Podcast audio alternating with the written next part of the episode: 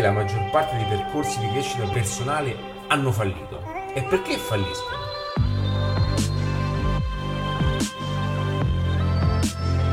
Perché? Perché avviene questo. Perché una volta che uno va ad un evento di crescita personale, ok, che è un evento fantastico, motivazionale, vai lì, sei tutto gasato, ti salti sui tavoli, sei tutto contento, balli, ti abbracci con le persone, dopo due giorni torni a casa e tutto incomincia a tornare come prima. Perché torni a fare la vita di prima.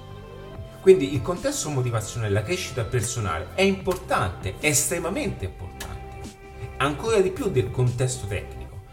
Ma, ma, è qui che entra in gioco anche la mia esperienza e il mio metodo.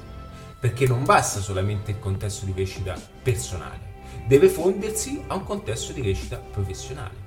Perché? Perché se io non ti dessi una metodologia pratica di un contesto di crescita personale fusa ad una strumentazione professionale che sostenga un cambiamento, dopo due giorni ti ritroveresti sempre allo stesso modo.